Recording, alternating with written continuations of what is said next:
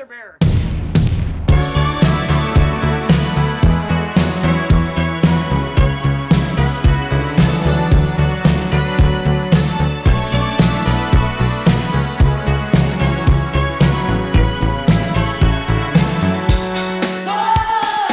Hello，大家好，欢迎来到啤酒事务局，我是天我是齐，啊。今天我们也非常荣幸的请到了一位重量级的嘉宾玲玲，鼓掌。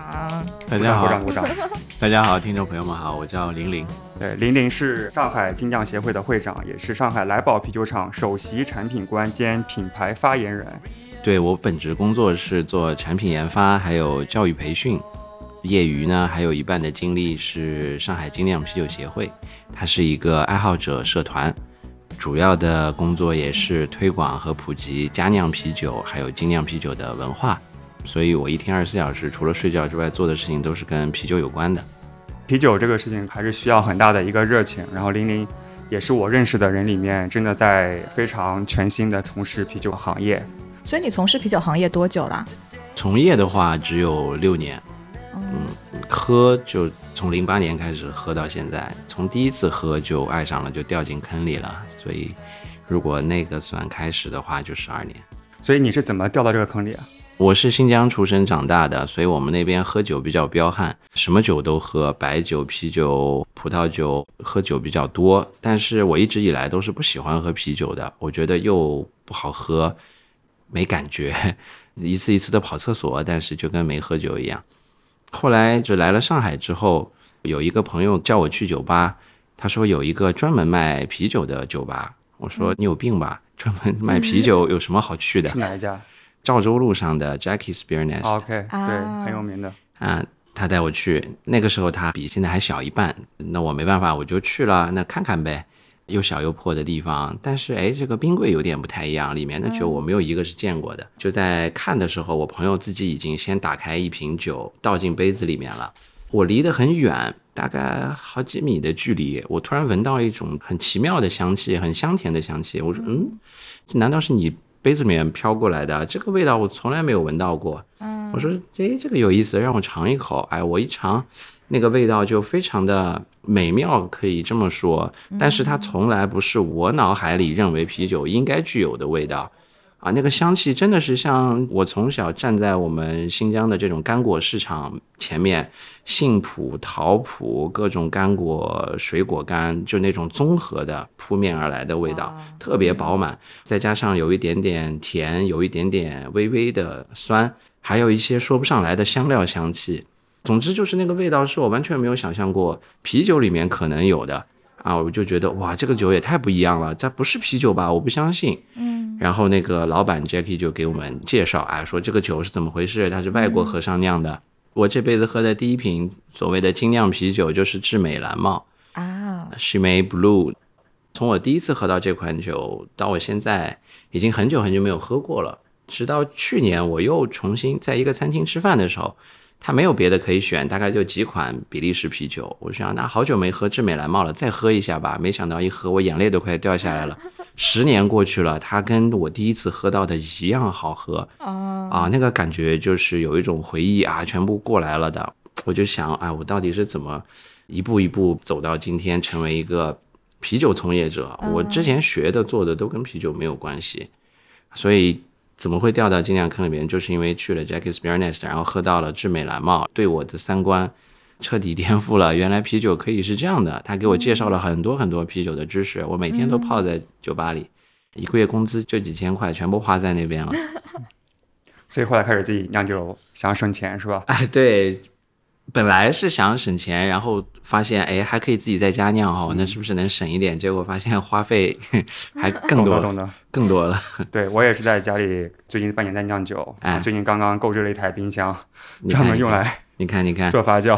对的，你这样发展下去，就可能要再买一套房子了。嗯，对，真的是一个坑。那琪，你记得你是怎么喜欢啤酒的吗？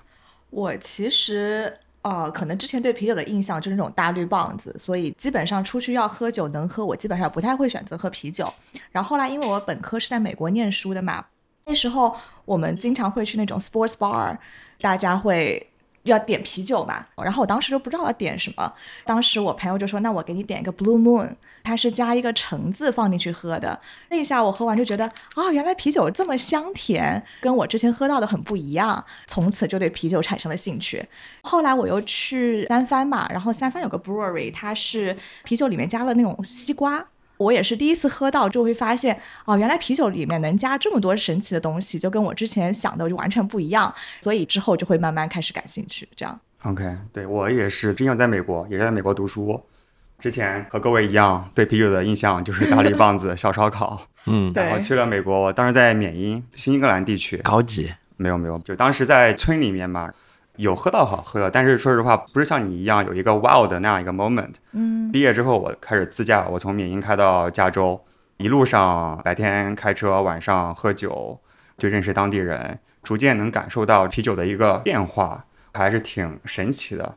而且因为我本身很喜欢这些气体的这些饮料，气泡水啊，我也很喜欢，对，所以很爽，同时有很丰富的味道。我觉得啤酒还是挺好喝的一个东西。同时，可能里面有很多内涵，这个待会儿我们可以再聊。感觉大家爱上啤酒都是因为它给你提供了一些意想不到的香气。是的，你们俩都是家酿嘛？我很好奇，你们是什么契机让你们想开始自己在家酿酒的？我的契机就很简单，买啤酒喝太贵，我自己酿酿看啊，是不是可以省钱？虽然结果上没太省钱，但也确实也帮助我成为了一个。职业从业者嘛，嗯，那你还记得你酿的第一批酒？我酿的 是成功还是失败？说出来有点不要脸。我酿的第一款酒是跟一个我们协会会员搭档，我们两个人一起酿的，酿了一款德式小麦啤酒。酿完之后呢，我们就觉得还不错，然后给一些我们身边的协会朋友们喝。嗯，我他们的评价你知道是哪四个字吗？什么？惊为天人啊！第一瓶吗？对。然后我自己啊是觉得，嗯，还行啊，可以啊。然后很多人就觉得，哇，这么好喝，哇！我觉得你们觉得自己很有天赋。我觉得你们过了啊，过了，过了。酿啤酒这件事情，说实话，不是什么高深的火箭科学，不像葡萄酒。其实你要想把葡萄酒酿好，你最终会成为一个农民。就是你葡萄要 种地开始，你要种得好才可以。尤其是现在大热的、大热的什么自然酒这些，基本上就是从葡萄选育开始，葡萄种的选育，嗯，你就要很懂了，而且要懂风土、懂农林的相关的知识，那厉害了。但啤酒这个东西真的不识字都没关系。你觉得炒西红柿炒蛋难吗？不难。嗯，酿啤酒的难度没有比它高啊。OK，其实只要你敢开火，敢把东西加热。你就能做啤酒，就像做菜一样。对，就像你做烘焙，对，你做菜这件事情，做个面包顺便酿瓶酒，你绝对可以的。对，这件事情是非常容易的。是吗？因为说它是个门槛很高的事情。相当简单，真的很简单，只要你会按照菜谱做菜，你就会酿啤酒。那天你是为什么想要开始自己在家尝试酿啤酒呢？省钱嘛。哦，都是为了省钱吗？大家都是同样一个目的，后来发现蛮经济实用的。后来发现错了。啊。事与愿违，对，事与愿违，因为你会不断的想去升级自己的装备。嗯，你是从土炮开始还是？对我肯定是土炮。土炮是什么呢？土炮的意思就是这些东西其实是用来做其他事情的。嗯，但是它可以用来酿酒。你肯定在外面买过那种豆腐脑、豆浆、豆花那种保温桶，我们可以拿来酿酒。哦，对，几十块钱，很多锅，很多软软管子，对对对，然后一个煤气灶就好。了，百十来块你就能酿酒了。所以说，在家酿的入门的门槛大概就几百块，百十来块都不要说几百块了，就百十来块，哦、这个门槛相当门槛蛮低的耶。对，你酿的第一瓶酒是成功的吗？当时还没有加入协会嘛，也没有人可以分享，就分享给周围的同事啊朋友。我不知道他们是没喝过酒，还是为了照顾我面子。可能对你，呃，也是用了大概类似“惊为天人”这样的一些。可能看你第一次酿，鼓励一下你。主要都是鼓励一下，对对对，因为我我也是那样的，我知道的。感觉我们之后可以录一期教大家如何加酿的一个节目，是之后的一个节目。对对对。那玲玲帮我们介绍一下上海精酿协会吧。好的，上海精酿啤酒协会其实就是一个爱好者社团，嗯，大家不要把它想象成什么那种行业协会啊，都是领导啊、官员那种，不是的。上海精酿啤酒协会是由李超和一些爱好者们发起的这样一个社团。二零一二年，我们的创始会长李超江湖人称李光头。嗯他是浦东那边一个中学的物理老师，然后他自己喜欢在家酿酒，业余爱好嘛。他身边也有一些这样的朋友啊，十来个人。他们有一天就聚会，在世纪公园的一个草坪上，嗯每个人都把自己酿的啤酒带过来，大家互相喝一喝，然后评比 A 4纸上写好一等奖、二等奖、三等奖，赢了的人就举个 A 4纸一等奖。啊 高岩也在，就是高大师，高岩就倡议，哎，你们要不就成立一个社团嘛，这样一个组织协会啊，大家以后就都在这个组织里活动。李光头早就有这样的想法，觉得我们就一群人一起玩嘛，就有一个名头了，就成立了上海精酿啤酒协会，当时叫上海佳酿啤酒协会啊，就大家都都是是佳佳酿爱好佳酿者爱好者嗯。啊，然后就有这样一波人了。二零一二年那个时候，QQ 群还比较流行，还在用 QQ 的年代，对对，还在 QQ 群，哦。因为那个时候国内没有什么这样的平台，但是就小圈子嘛，口口相传的就都知道了，天南海北的很多人都加进来了。嗯当时李老师李光头平时给学生补课，还有一个小民宅，不补课的时候就搞协会活动，大家来喝酒，来一起酿酒，就有了一个活动场所。所以协会就这么做起来了。其实所有的成员都是家酿爱好者，哪怕你不酿没关系，你爱喝也行，对吧？嗯我酿一次好多我也喝不完，对，吸收一点爱喝的人也可以嗯。后来呢，这个协会越做越大。二零一四年呢，就办了第一届佳酿比赛，嗯有比赛的优秀作品的品评的一个活动。嗯我是在这次活动上第一次知道有协会的，因为那个时候我也喝了好几年，我也开始自己酿，我一直以为就我自己，嗯呃，身边有个别人，然后后来知道啊，哇，原来有一群人啊，甚至都有协会了，我觉得哟，有组织了，就那种感觉，就加入了。嗯因为我去比利时朝拜过，去过一些地方喝酒旅行，又读过很多这样的一些书。因为那个时候国内这样中文的讲啤酒的书比较少，嗯我是英文专业的，我看了很多国外的这些网站啊、书啊什么的，嗯知识算相对丰富的一个。我们就在协会里面先后开了几期，这样专门教大家喝世界各地不同的啤酒。喝一期英国的各种各样的酒，喝一期比利时各种各样的，哎美国的，或者说我们专门喝一期这个 IPA，专门喝一期世涛这样的，就按主题去开了一些活动。我就做了很多知识的一些分享，把我学到的这些啤酒的我的见闻、我的知识分享给学会会员们。我记得比利时啤酒那一期是最火爆的，嗯。包括我后来认识的很多企鹅吃喝指南啊，这个 很多香气共和国啊，就是这些做生活方式的一些品牌的老板们都来那期课了。因为二零一四年的时候，那个时候这个东西就是在刚刚起来的时候，嗯。当时我那堂课来了很多这样的人，大家会觉得哦，精酿啤酒很有意思，就跟今天我们现在这样子跟大家聊差不多的。其实嗯到二零一五年、二零一六年，我们陆续的在做协会各种各样的活动。嗯李老师李光头就后来成立了自己的酒厂，那么事情就很多很忙。经过大家的票选，我就成为了第二任会长。教育跟培训还有活动分享，成为我们协会的一个主要的。当然了，像比赛啊、培训啊，包括这种美国 BJCP 啤酒评审的考试，我们每年都在做。嗯嗯，像这样的专业性的东西我们在做，非专业的就是能够让大众了解呃并且喜欢上啤酒的活动，我们也做了很多。我们协会几百个会员，每一个人他一定都是喜欢精酿啤酒的。嗯其次，他们中间有一部分人是喜欢自己在家酿酒，还有一部分人呢是因为喜欢啤酒，甚至变成了从业者啊，包括我本人就是这样。哦我以前是做其他的工作，跟啤酒没关系的，但机缘巧合，二零一四年的时候，我加入了上海来宝，成为了一个职业的酿酒师。嗯无论你是做啤酒的经销，还是做啤酒的酿造，还是做其他酒吧的服务，嗯呃，你因为喜欢啤酒而加入了这个行业，这种人群的比例在我们协会里面也占了不少。嗯，所有人的共同点肯定都是因为喜欢啤酒，所以只要爱喝酒就能加入 对的，而 且还要交钱。哦，哎要交钱的吗？对的。但我们就是交钱这个东西啊，只是一个门槛。你说啊一年两百块，贵不贵？嗯这瓶酒三十块，然后我们还有很多会员的活动，有很多会员本身就是从业者的原因，很多的这种优惠啊，这种活动免费的票啊或者什么的福利，嗯，也都是会员自己们去分掉的。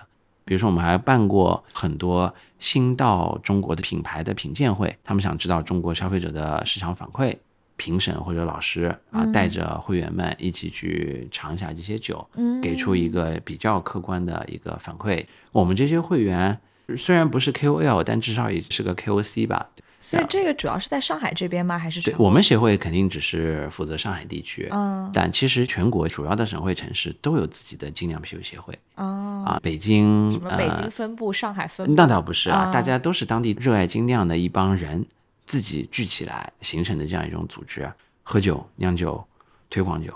我是今年年初刚加入协会，我觉得那两百块钱花的特别值。是吗？首先收到了玲玲亲自寄过来的一件 T 恤，像，上海金匠协会 logo 然后吗？logo 加上一徽章，而且经常在微信群里面会发福利。我已经哦蹭了两次酒了，多少名额哪里今天晚上协会会员免费啊，啊，可以抢那个什么券儿，我觉得特别好。对，因为我们协会平台的原因，所以有嗯很多酒商啊、酒吧啊或者什么的，会有一些活动的需求，就会跟我们合作嘛。对，会员们就各取所需嘛。嗯，就你今天有空，哎，协会有这个活动就来参加。对大家倒不是说钱的问题啦，就是想去看一个新的东西，然后顺便再认识一些人友。对，对，哦因为我们这个渠道是相对比较有针对性的一个渠道，嗯它不是什么从街上拉的人，哎不是从街上随便拉来的人。大家只要喜欢啤酒，在这个群体里面，肯定可以让自己的爱好得到进一步的发展。好，我们先听首歌，这首歌叫做《Random Access Memories》。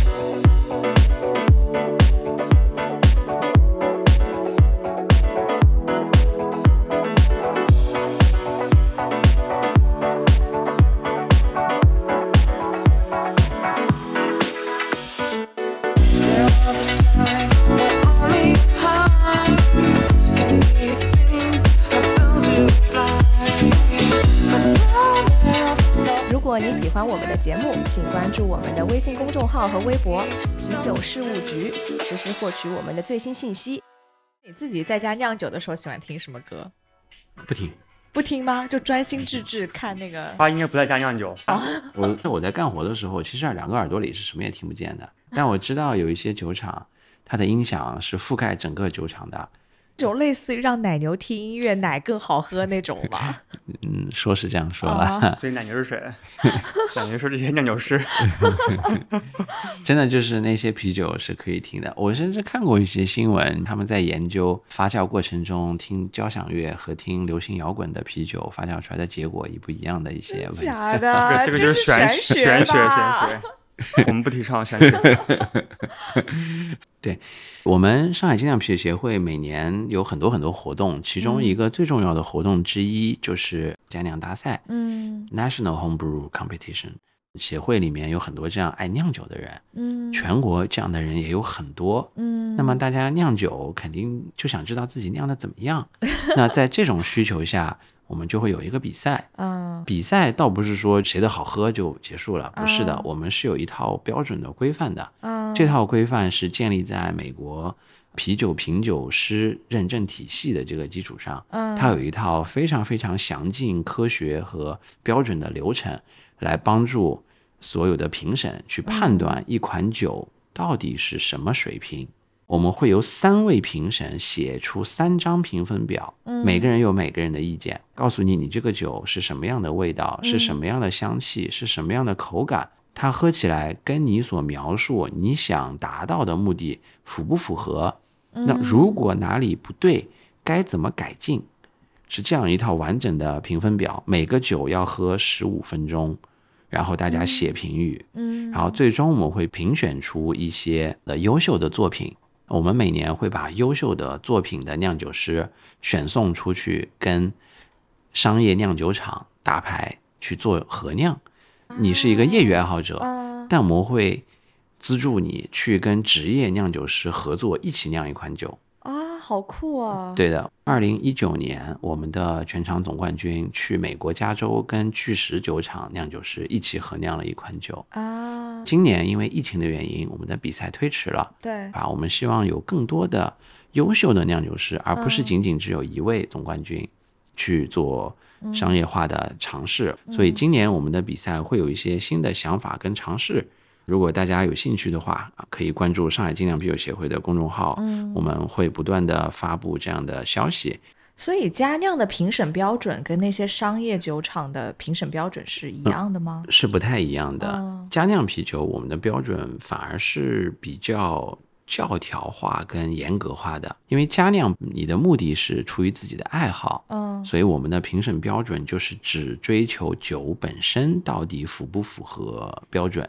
嗯。那如果是商业作品的话，我们反而不用这么拘泥于一些教条，只要消费者喜欢都可以。就市场验证成功的酒没有对，所以商业啤酒的比赛跟佳酿啤酒的比赛完全是两个组，就好像我们说体育赛事，业余选手和职业选手是不可能同台竞技的，对。他们是标准是不一样的但。体育赛事的话，专业组应该是更厉害嘛，对吧？但是啤酒的话对也是不是也不一定。倒不是说谁更厉害，确实就是商业组的目的是这个酒会更好卖、更受欢符迎合、大众更好喝就可以了嗯。它跟它宣称的风格又匹配就可以了，就不用那么教条。但家酿啤酒，因为大家都是业余选手，嗯好喝与不好喝这件事情本来就是很主观的。嗯那我们只能从帮助你改进的这个角度去做评审。那我们为什么要帮助你改进？因为你不符合风格描述的限定，你可以有超出风格限定的地方，但那已经是商业范畴了。商酿啤酒就不用太在意这些什么条条框框，不然的话你怎么去创新啦？精酿啤酒是非常非常需要创新的一个东西。嗯，会以为佳酿可能创新的成分会更高哎。佳酿确实创新的成分更高，嗯但是这个天马行空的，我去年喝过一款那个酒，我那个味道我这辈子都忘不了。我是主办方，啊，然后很多评审在喝到那个酒，哇，嗯觉得太奇葩了，他们就会叫我过去说：“玲玲，你尝尝这个酒。”他们想害我，他们觉得这种东西不能一个人尝，得 得多害一些人。然后我一喝，我觉得哇，这是什么味道？就好像就好像一个人的口水味，反正反正就是那种特别不舒服的味道。嗯我说这是什么鬼？这个酒老化的也太奇怪了，我以为是什么酒老化了，坏掉了。坏掉了。嗯然后他给我看那个酒的资料，一看是加了什么牛瘪。我说牛，我都喝过加牛鞭的，我我没有喝过加牛瘪。牛瘪牛瘪是什么？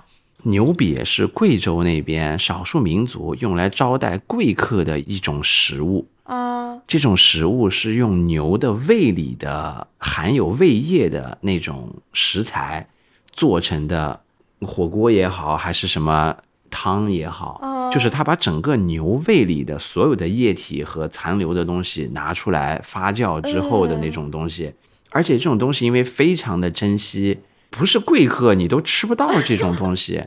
但你知道，这种已经是消化液也好，哦残留的食物。又发酵出来的东西，嗯那种味道简直就不是一般人能接受的。嗯但那边会认为这是非常珍惜的食物。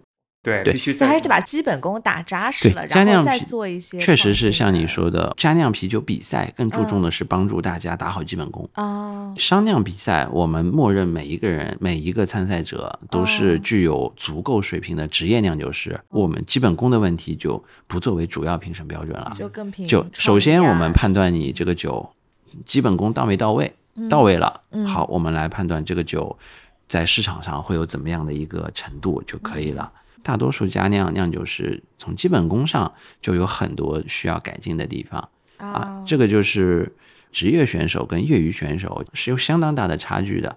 倒不是说职业选手酿的一定比业余选手好，嗯这不是必然的。嗯业余选手有酿的很好的，职业选手也有酿的很差的。嗯业余玩家他可以不断的酿，酿到一次成功就成功了，而职业玩家是一定要不断的酿，酿到不会失败才是成功，就一次都不能错，不犯错是职业玩家的一个标准，嗯而业余玩家就是犯错不要紧啊，我只要酿出一款好喝的就 OK 了。嗯，对，就像我之前自己酿酒，然后有些时候就觉得特别好喝，那有些时候就特别失败。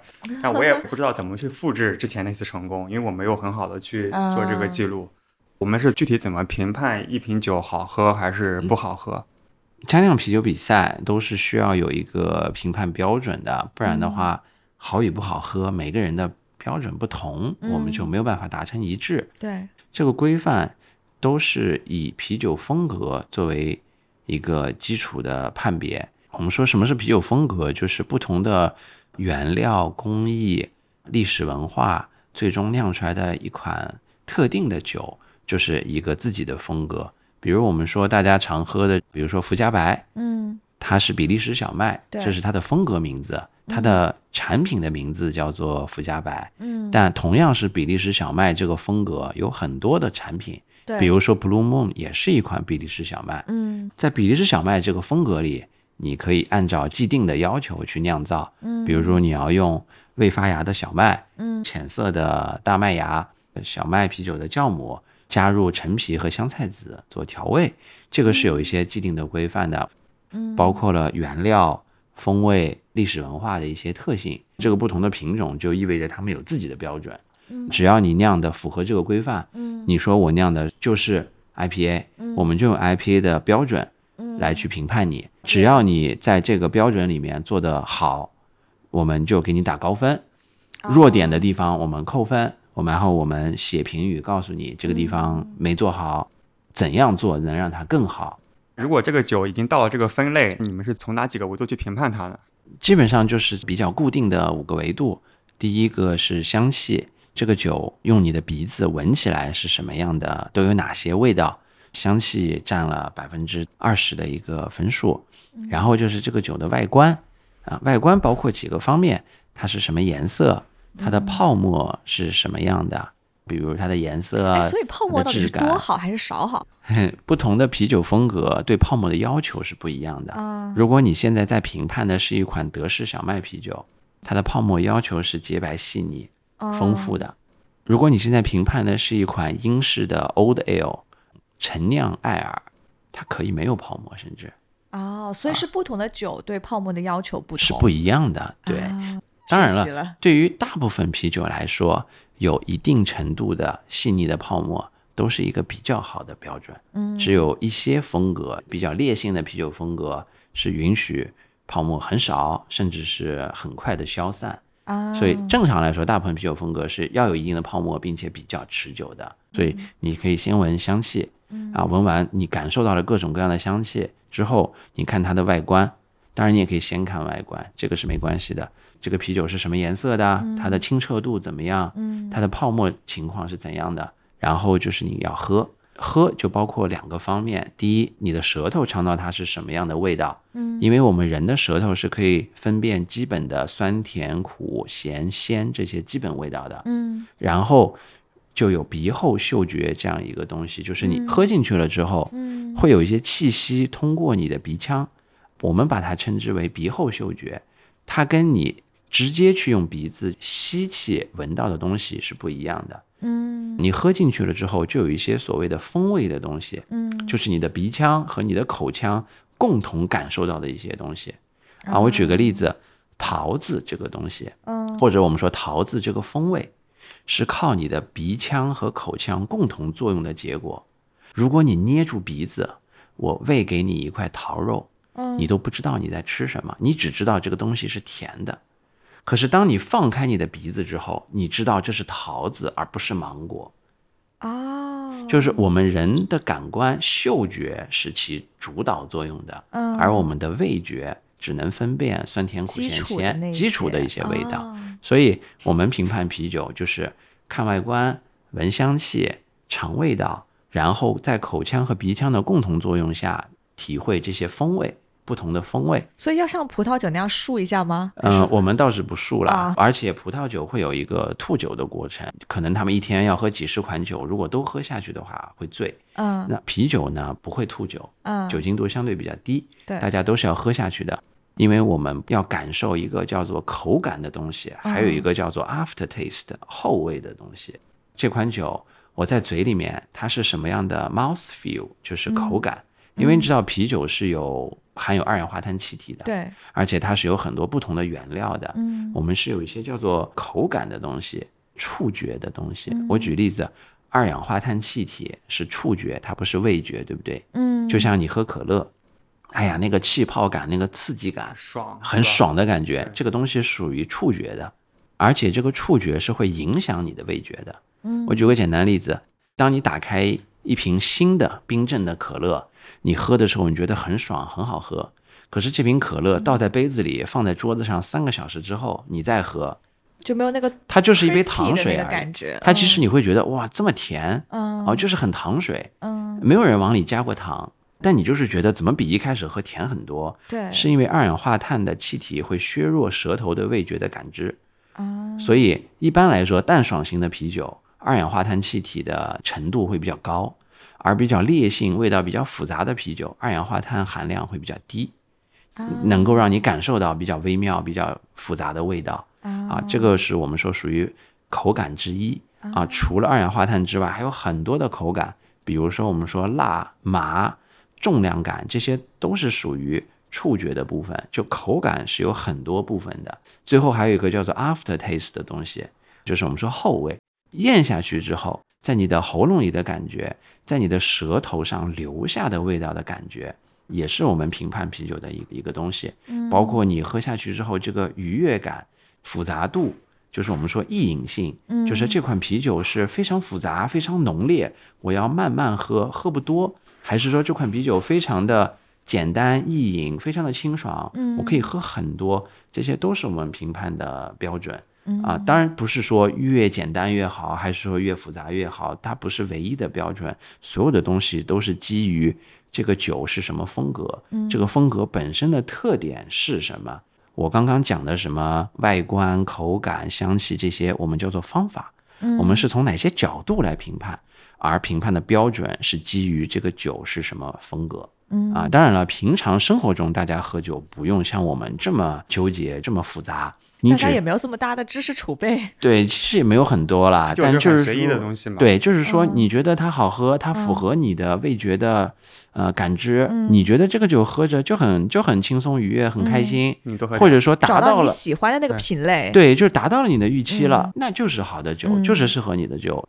所以这件事情就是一个循环。爱喝酒的人成为了一个爱酿酒的人，爱酿酒的人把他的作品提交到比赛，而这些比赛的评审们本身都是经过了训练和爱喝和爱酿的人，对。那他又回馈到这些爱酿酒的人身上，他们就形成了一个正向的循环，所有的人都在啤酒的话语体系里面，大家不断的提高自己的风味感知，啊、酿造技术，啊，所有这些东西，所以精酿啤酒之所以会成为今天啤酒的一个最流行的一个趋势，就是因为我们所有的人都是基于这个啤酒风格体系里面，大家都在这一个语言体系里面去交流、去进步，所以就成为了一个既可以作为爱好，甚至可以作为职业的这样一件事情。精酿行业里面，大部分吧，从业者都是从爱好者而来的。嗯、很少大学就是学发酵工程、学学啤酒的。大学有这种专业吗？有有有，我们国家就有好几所学校。哦，大部分这些专业的毕业生并没有进入精酿行业，哦反而是这些不是学这些专业的，因为爱喝，因为自己爱酿，变成了这个行业的从业者。啊、啊，其实这件事情在精酿运动的这个潮流的发源地美国，嗯也是这样的。嗯、美国从八十年代开始有了精酿啤酒的合法化，到今天几十年过去了，美国有八千五百家精酿酒厂，百分之九十五以上的品牌都是业余爱好者创立的，不是职业专业学这个出身的，没有，哦。他们都是从爱好者变成了从业者，变成了创始人。啊，这样的一个结果，就自己在家酿，然后酿的好，然后就开始对这个按照我们中国人的理解，无非就是规模变你大。你自己、嗯自己在家做饭做的相当好吃，啊。你自己觉得好吃，你的家人觉得好吃，你的朋友都觉得好嗯吃，然后有一天你觉得，那我干嘛不做一个餐厅？嗯。我我就做这件事情了，啊。然后你就开了一个餐厅，然后成为了这个大众点评里面排名很高的啊这样一个，就是这么个流程。对，所以在这个环节中还，是一个非常无限可能的一个行业。对，嗯就是不可或缺的一个部分，就是大家要互相的去交流、探讨，互相的给一些意见。交流这件事情是精酿行业非常重要的一个因素。嗯美国精酿的起点就是开源交流，嗯因为美国精酿最早的一批先驱，嗯，相当多的人是从事计算机行业的。八十年代计算机行业程序员就很有这种开源的这种对社区他们非常讲究开源跟交流，因为一个人是研究不出什么东西的是，你只有把东西分享出去，然后让大家一起来研究，嗯才可以进步。嗯那么美国的这种开源社区车库文化嗯是非常好的土壤。开源社区车库文化是让当地所有的人都可以聚集在一起去进行交流。嗯酿酒，我们今天十几个人都在我家车库里面，大家一起酿、一起交流、一起喝。嗯而互联网的开源社区更决定了全国、全世界的人都可以在一起交流、分享，所以这个技术进步是非常非常快的。嗯啊，所有的人都可以把错误的东西排除掉，把正确的东西留下来。嗯试错的东西，一个人试了，就意味着所有人都试了。嗯错的东西我们就不要再去做了，我们只做正确的东西。对，对我觉得这样的社区氛围真的就非常的难能可贵这是。这是精酿世界之所以到今天这个地步，之所以从八十年代有了精酿、加酿这个概念，到今天短短几十年成为了一个席卷全世界的一个潮流的一个最重要的原因。真的，精酿这个细分产业就是靠开源社区跟分享交流创出来的一个东西。对，嗯啤酒的这个世界里面，经常会有什么酒头接管，或者是同一个酒吧，他会非常无私的去，比如说推荐另外一个酒吧的一个酒，感觉是喜欢精酿的啤酒的这样一群人，都是非常的开放，对，就比较真诚的一群人吧。嗯就是大家好才是真的好。对，说的比较激进一点，所有做精酿的人有一个共同的敌人，就是大型啤酒集团。因为大型啤酒集团是只做单一化的产品、单一产品，垄断市场的。那我们做精酿的人是希望任何一种啤酒的风味、味道、技术都可以有自己的一席之地，有人喜欢的。嗯，所以大家都是在一个共同的目标下去做这种交流、分享，并且把这个东西作为自己的一个目标在做的，这个东西就非常有动力，不是说简简单单的啊就喝酒就喝就完了，而是说我们都有一个共同的目标，就是这个东西是我喜欢的，我要维护它。有一句很著名的话，就是 “You are what you eat”，你吃什么决定你是谁，对你做什么决定你是谁，你选择什么决定你是谁。这件事情会越来越成为未来世界的一个非常重要的概念。你喜欢什么，你要为之而努力的，对你不能躺在那里。就你喜欢精酿，那你要为他呐喊，你要为他努力的。嗯，它不是一个必然的结果，而是我们奋斗出来的结果。精酿是小众，是个人的爱好，是你我各自的选择。我们之所以要为了它奋斗，是因为我们希望我们具有相同爱好、相同选择的人能够有自己的一席之地。嗯，所以精酿的这个潮流其实是一直是跟着这种美国的呃多元化和多样性的文化在发展的。嗯，包括这种甚至 LGBT 的这种少数族群的这种运动，对一直都是尽量非常依存的一些群体。相对于整个啤酒工业来说，我们做精酿的是少数人，嗯那我们一定要为自己的权益去斗争，我们要为我们所爱要发声，嗯而不是无所谓的一个态度，不是的，一定一定要争取，所有的一切都是自己努力争取来的。嗯对，因为对于我而言，我之所以这么热爱啤酒，当然因为啤酒很好喝，但另外一点的话，非常重要的就是因为在啤酒中，我可以感受到世界的一个多样性。对对，这是我们想去努力去 fight 去保留的。如果啤酒只有一种口味，那世界会很无聊，对吧？嗯所以说，我们要去尽自己的一些努力，去争取这个世界的多样性。对，不仅是多样性吧，还有一个包容性，就是让大家能够接受更多。未来一定会成为一个多元化、多样性的一个时代。对因为这个是在欧洲跟美国已经被证明了的东西。嗯就任何人、任何一个事情都是可以被、应该被包容的。对，精酿的发展是需要时间的。美国从有精酿的萌芽是七八年开始到八零年代，它经过了一波发展，到两千年左右有一波调整，甚至有一些回落。从二零零八年、二零一零年之后，随着移动互联网的爆发，又有了一波新的增长。历史的发展曲线不是一帆风顺的，它需要时间。即使是美国这样发达的、多元化的、包容性的国家，它从八十年代到今天也经历了四十年的发展。我们中国有精酿，真的只有短短的十年而已。不但我们未来非常可期，甚至是不见得是一个纯上升的趋势哦，很有可能还会有个平台期或者调整期。嗯但我认为，从整个世界发展的趋势来看，未来一定是很好的。前段时间，我有一个非常非常让我感慨的新闻事件，我忘记是哪一个公司了，开除了一名做了变性手术的员工，嗯。然后这个员工就把公司告上法庭了，嗯。是一个很大的公司。这个案子经过一审、二审都判员工赢，对，最引起当时所有人的震动的是，二审法官的宣判文书里面有一段话，大意就是说，现代社会有越来越多多样化和多元性的一个发展趋势，嗯我们会遇到很多我们过去从来没有遇到过的事情，对，但我们要学习和努力的去适应和包容他们。嗯因为这个世界的本质是多元化和多样化的，只有我们去适应和包容他们，这才是我们未来世界文明发展的一个方向。嗯当时在整个小群体圈子里面传的非常厉害的一个重要原因，就是对他这个判词真的是能够说出很多人的心声，而且这段判词我觉得是可以进入历史记载的一段判词。嗯真的，我看到这个，对于我来说，就我其实是一个很在意亚文化跟少数人群体方向的一个东西。我们尽量真的也本身就是一个少数人方向的东西。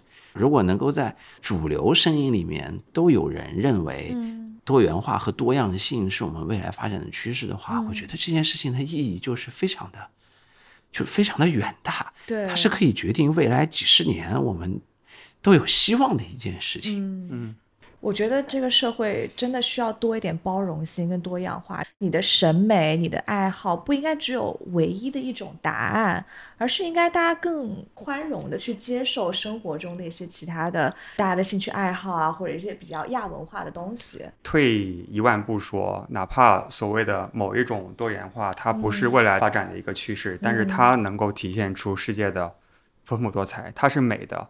它就应该被允许存在的，对吧？对当然，我们不是一定要把它强推给很多人，但是它应该被允许存在的。对，喜欢一件事情的人自己要懂得争取。对，你不是这个小群体的人，你要懂得包容。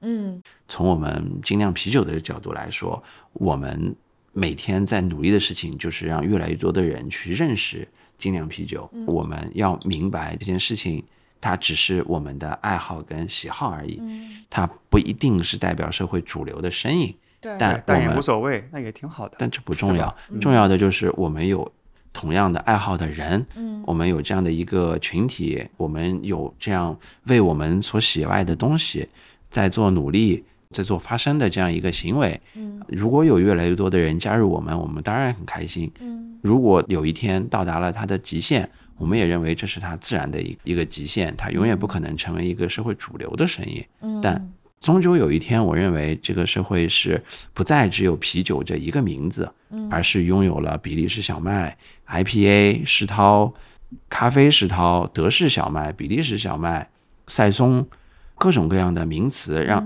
每一个人都知道啤酒不是一个单一的东西，是大绿棒子，对，它是一个非常复杂的东西，它是一个非常多样的东西。大绿棒子是其中的一个家族，嗯是其中的一种。啤酒不只是大绿棒子，如果所有的人都明白这件事情，对于我来说，这已经是个完美世界了。对，这也是我们想做这个节目的初衷吧。改变大家的一些误解和认知不会自然而然去发生，嗯它需要我们每一个人从改变周围的每个人的认知开始。我们之所以做这样的一档节目，也是因为我发现我们国内现在还没有一档专门做啤酒的一个 podcast。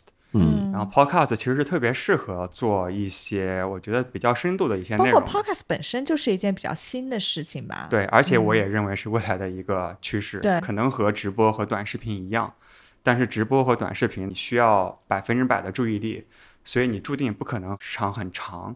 嗯但是啤酒这个东西，一句话两句话讲不清楚，嗯，那咱们需要去有更多的人加入进来，我们一起去分享我们对啤酒啊，或者是对于人生的一些见解。因为我觉得喜欢嗯啤酒的人有一些共性的，他们是有趣的，他们的故事值得被大家听到。如果你喜欢这些人，很有可能也会对啤酒有新的一些理解。嗯对那这个过程，我们能够改变一个人、两个人的理解，那就已经足够了。对，是，包括玲玲讲到啤酒，就是精酿，真的是一件无限可能的事情。你可以往里面加任何东西，嗯，然后创造各种风味的东西。我们也想给大家，希望能帮助每个人能找到他的那瓶世美蓝帽吧对，打开一个新世界的大门。我突然觉得啊，《Revolution》这首歌可以插到这个里面，它强调的是我们要改革，嗯。要革命，对，但同时我们又不是那种很愤怒的、很的很愤怒的、激烈的嗯革命，而是用自己的态度嗯。去改变和让别人认识。精酿界是有这种态度的，就是嗯。工业啤酒都是垃圾，工业啤酒都是尿啤，都是不值得喝的。但我认为这个已经有点过了。工业啤酒是也有它的可取之是是。啤酒行业里面的一个分支。嗯。Revolution 这首歌本身是这样一个态度：要革命，要有 plan，但不是暴力。好，那我们最后听一下这首《Revolution》，同时推荐大家关注上海精酿协会微信公众号“上海啤酒精酿”。那我们听一下这首歌。在上海的朋友们可以加入哦。